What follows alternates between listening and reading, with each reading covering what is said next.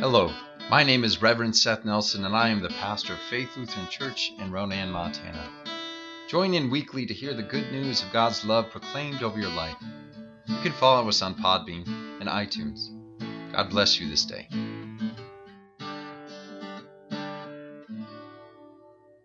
Our gospel lesson for this Easter Sunday is Mark 16, verses 1 through 8. When the Sabbath was over, Mary Magdalene and Mary the mother of James and Salome brought spices, so that they might go and anoint him. And very early on the first day of the week, when the sun had risen, they went to the tomb. They had been saying to one another, Who will roll away the stone for us from the entrance to the tomb? When they looked up, they saw that the stone, which was very large, had already been rolled back. As they entered the tomb, they saw a young man dressed in a white robe, sitting on the right side, and they were alarmed. But he said to them, Do not be alarmed. You are looking for Jesus of Nazareth, who was crucified. He has been raised, he is not here. Look, there is the place they laid him. But go, tell his disciples and Peter that he is going ahead of you to Galilee. There you will see him, just as he told you. So they went out and fled from the tomb, for terror and amazement had seized them. And they said nothing to anyone, for they were afraid. Here ends our gospel lesson.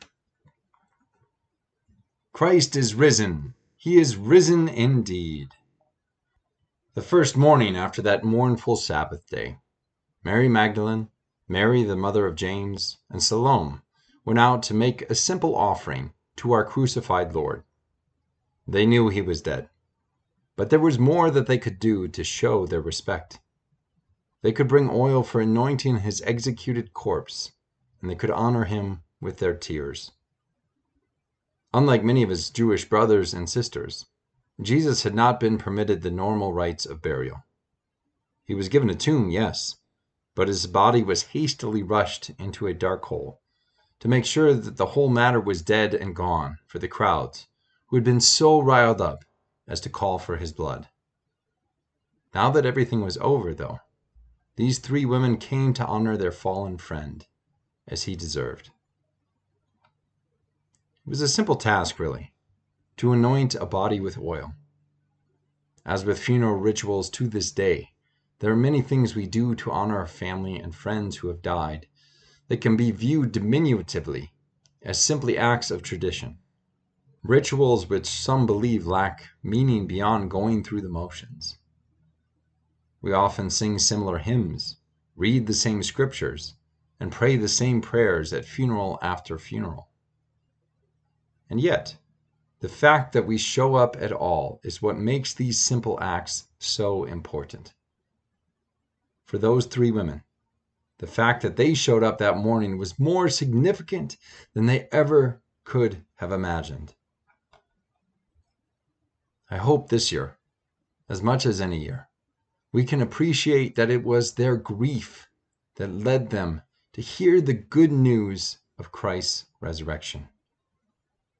The women went there to follow through with the rituals of mourning that had been denied them by the Roman soldiers who made sure nobody got near the body that they feared. They had no idea how they were going to follow through with their intentions since they assumed that there was still a massive stone blocking the entryway to the tomb. Yet they knew that they had to go to Jesus' grave, and it was their grief that led them there. Their grief, to everyone's amazement, led them to hear that Jesus was not, in fact, dead at all, but had risen to new life. He had been resurrected and was already heading on to his home area of Galilee ahead of them. It is powerful to think that their connection with death helped them encounter new life in ways that they had never imagined. What they had watched their teacher and friend endure was excruciating. Jesus had suffered severely before finally succumbing to death on his cross, and their grief hung heavily all around them. It was through their tears, through their pain, through their sorrow, that they encountered the miraculous.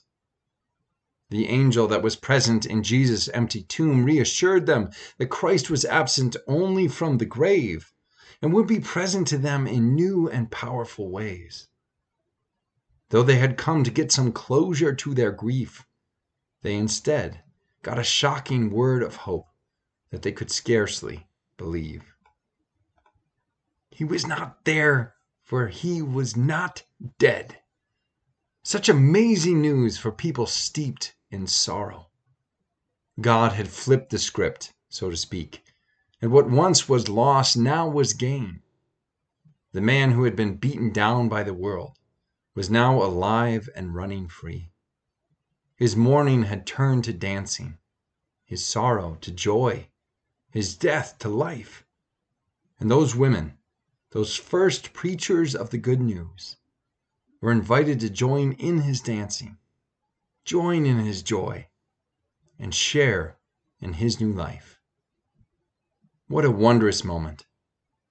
The mournful became miraculous as their exasperations became alleluias. These past few weeks, I have been reflecting on our experiences last year at this time. As I am sure you remember all too well, we were called upon to disrupt our normal in person work, education, and worship activities in order to slow the spread of this new virus that we had barely heard of at that time. This all occurred right before Holy Week and Easter, and we were thrown into figuring out how to worship remotely for the first time in the congregation's 82 year history. In our community, we responded to the situation in different ways. For some, this has been an anxious year, filled with unknowns about anything from the possibility of contracting the novel coronavirus and its potential effects to concerns about the economic hardships that are resulting from it. Others have responded with anger at the way things have been handled, doubts about the realities of what we've been told concerning the pandemic and mitigation measures, and frustration at the length of the disruptions that were initially sold to merely last two weeks. Through the many and varied ways that we have responded to everything that has happened this past year, I think it is safe to say that we have all experienced loss in one form or another. The staggering death toll from COVID 19, over half a million lost in the United States alone, is something worthy of our grief. These staggering losses have also been accompanied by many other losses along the way that may be easy to overlook, yet compound to affect us in significant ways, even if they are hard to see. Many of us have lost out on vacations we hope to take, family gatherings we plan to enjoy, weddings, and even funerals.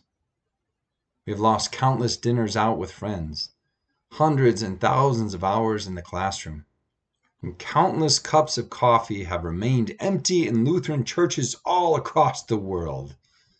A loss of massive proportion if there ever was one. Relationships have been strained. Jobs, careers, and businesses have been lost.